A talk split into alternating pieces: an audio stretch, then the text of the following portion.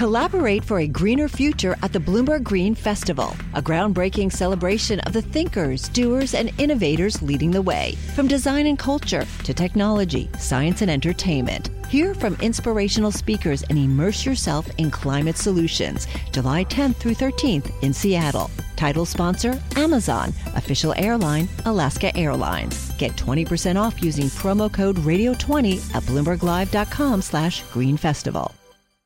Rising inequality is one of the great economic challenges of our time, and there's widespread agreement among economists that it's not a good thing and something ought to be done about it. Or not. What if the cure is far worse than the disease? What if the only way to address rising inequality is total war, not just a rebellion or a skirmish here or there, but total war, total revolution, state collapse, or, of course, the plague?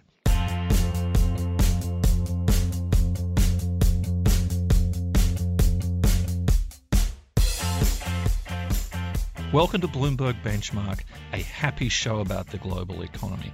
I'm Daniel Moss, Executive Editor for Global Economics in Washington today. And I'm Scott Lanman, an economics editor in Washington. And Dan, when you said, what if the cure for inequality is far worse than the disease? Well, what if it is a disease? Well, hopefully, our guest is going to clear all of that up for us. He's Stanford professor Walter Scheidel. He's studied inequality, its ups and downs since before we were in the cave and probably a bit before then. He's the author of a new book, The Great Leveler Violence and the History of Inequality from the Stone Age to the 21st Century. Walter, welcome. Thanks for having me. Well, no one could accuse you of going small in your scope for this book. I read portions of it and came away profoundly depressed. Am I missing something?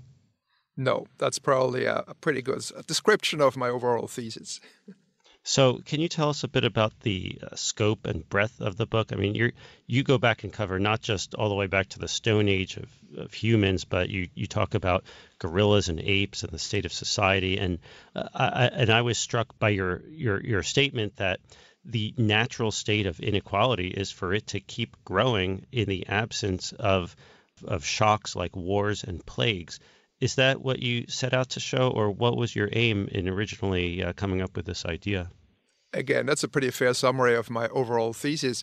Um, what I tried to do was really to track the evolution of inequality in a very long run of history, which nobody has really done. People usually look at particular times and places, but nobody has really taken five steps back and tried to view thousands of years of history and see if there were any uh, systematic patterns to be observed.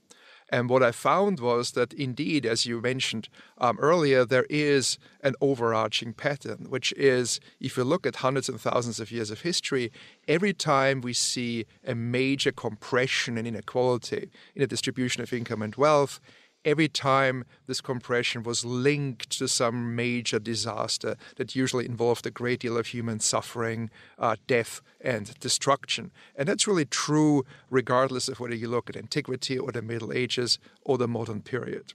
So you come up with uh, four ways you call I think you call them the four horsemen of inequality. What what exactly term what term did you use again?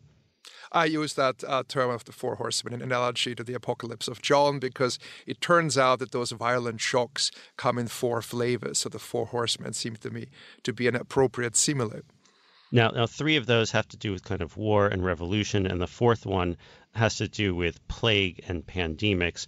Uh, you have a chapter in your book about the Black Death and how that uh, eliminated so many millions of people that it caused such a rush to uh, you know for, for laborers to to get uh, wage hikes. They they were asking for raises like you wouldn't believe. It's nothing like we probably ever see in our company, but. Or maybe we can cut that part out. Well, this would be like a whole new spin on the Phillips curve, right? It really, it really would. Uh, and and actually, one interesting thing was that you wrote was that people in the, um, you know, during that time in England, for example, they were so flush with opportunities for wage gains that they could actually demand meat pies and ales from their bosses at that time. Now, black humor aside, uh, what was it about plagues that was, you know, that was so uh, key to to changing the equation on inequality? It's really a Malthusian effect. Uh, it usually worked only in pre modern and agrarian societies where there was a lot of pressure on the land, there was a lot of underemployment. And when a really severe plague came in, like the Black Death in the 14th century, it would kill a third or maybe half of all people in a place like England, that really drove up the price of labor. And at the same time, it reduced the value of land and other forms of capital.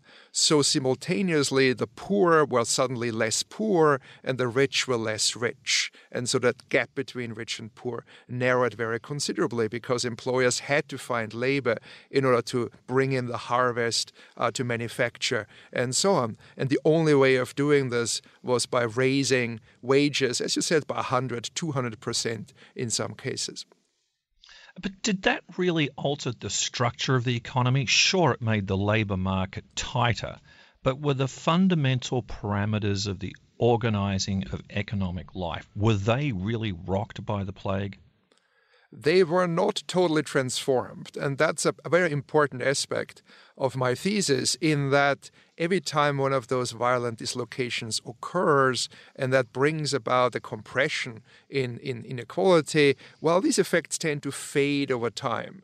So if you look at the plague, the epidemic uh, will eventually recede the population will recover, it will go back to where it came from in terms of overall size. And because the underlying economy hasn't really changed all that much in the meantime, you're going to go back eventually up to square one, and you're going to end up with levels of inequality like the ones that used to be in place before the plague struck.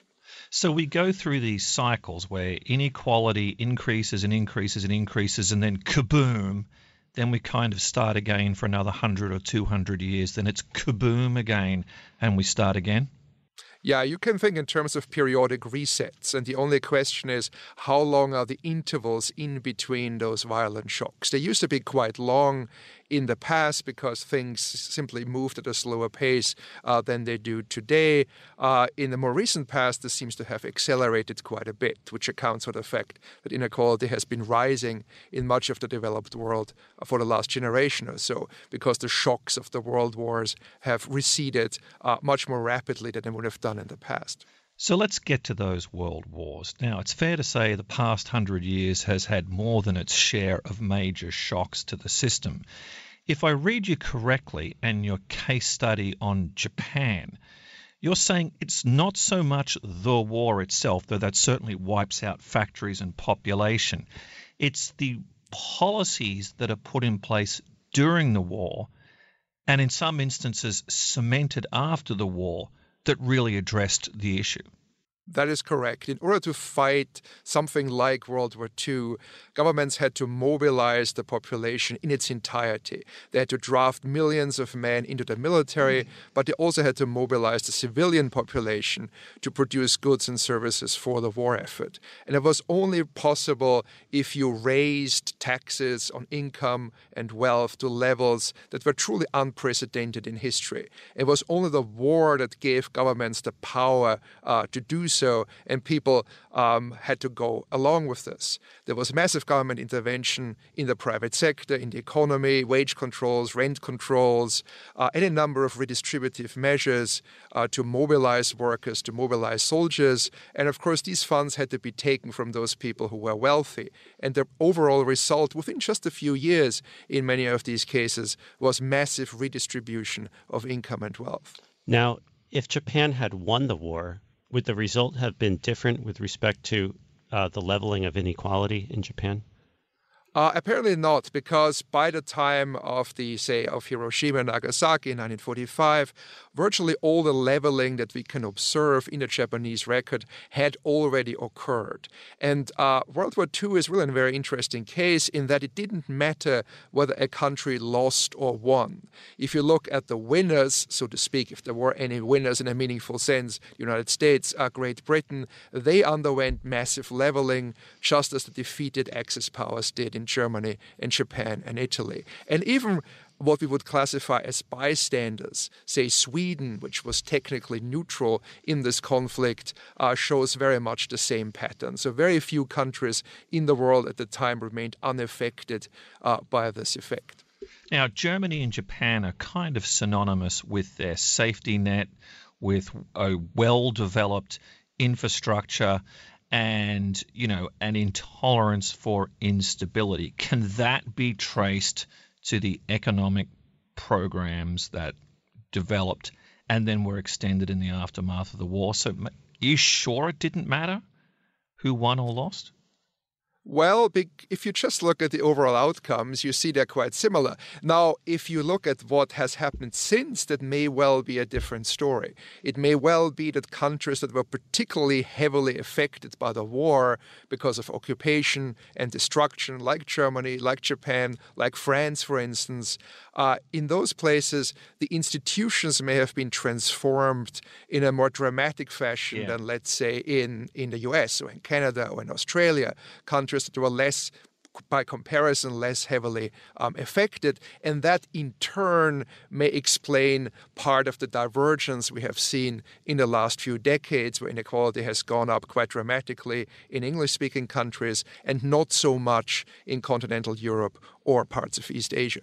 So, Walter, let's move to the present day. You have rising inequality uh, in developed nations. It's gotten a lot of press in the United States. You yourself referred to, uh, you know, the recent seminal book by Thomas Piketty, you know, as, as a baseline for what the kinds of uh, things that people are studying now.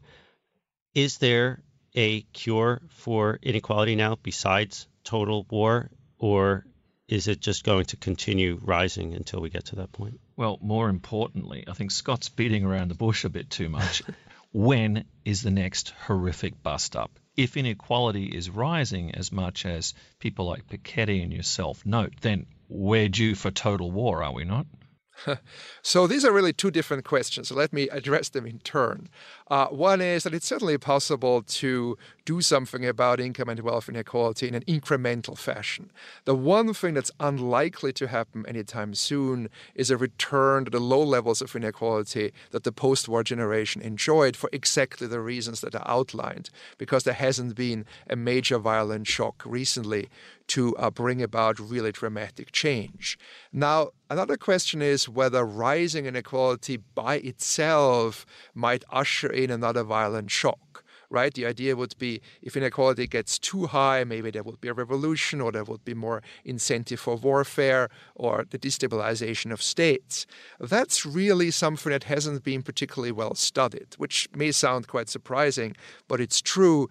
Uh, as far as I can tell, there hasn't been any systematic relationship in history between high inequality and these violent shocks. The violent shocks always drive down inequality, but inequality doesn't necessarily lead uh, to those violent shocks. So, in that sense, it's actually very difficult to project what the future holds in that respect. So, you disagree with the uh, widely studied notion, uh, uh, this came from a United Nations report a few years ago, that the higher the Gini coefficient, the greater the chance of unrest in countries? Or do you see that uh, that consistent with what you're saying? Uh, this has been empirically established for developing countries. People have looked at civil war, at state breakdown in developing countries over the last 50 or 60 years. And if you do that, you do indeed find a correlation between inequality on the one hand and the likelihood of state breakdown. But more recently, people have taken a closer look at this. And what they found is it's not necessarily the kind of inequality that we have,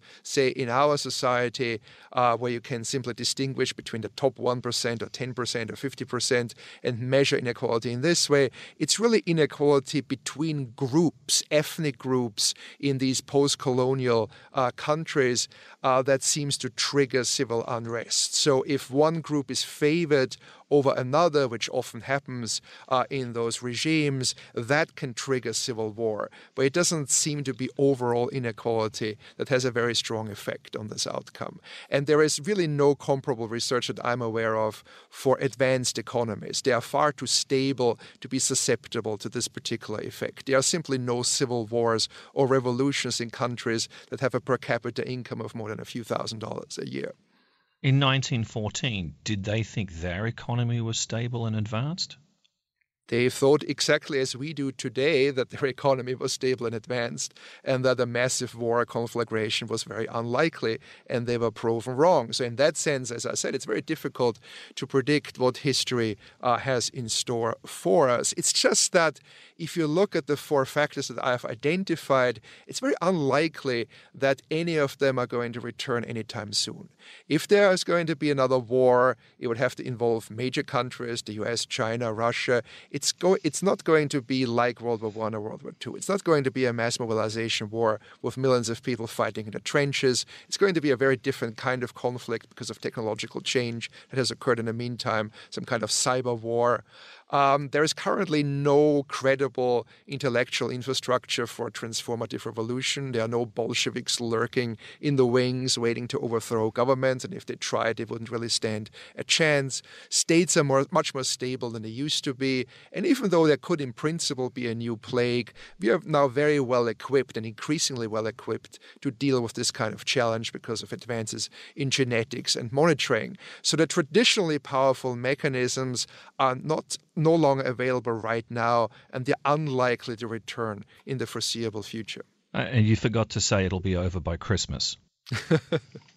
you know, um, I'd love to say, Walter, that I look forward to more of your work and a sequel, but I'm kind of afraid what the sequel might show.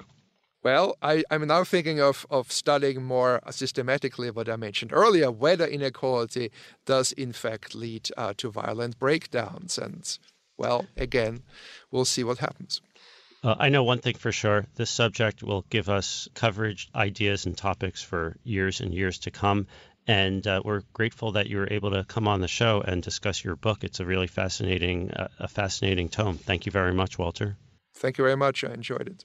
Benchmark will be back next week, and until then, you can find us on the Bloomberg Terminal and Bloomberg.com, our newly revamped Bloomberg app, as well as on iTunes, Pocket Cast, and Stitcher.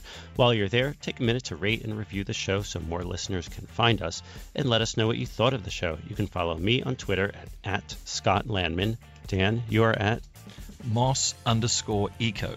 And our guest is at, at Walter Scheidel. Benchmark is produced by Sarah Patterson. The head of Bloomberg Podcast is Alec McCabe. Thanks for listening. See you next time. See you.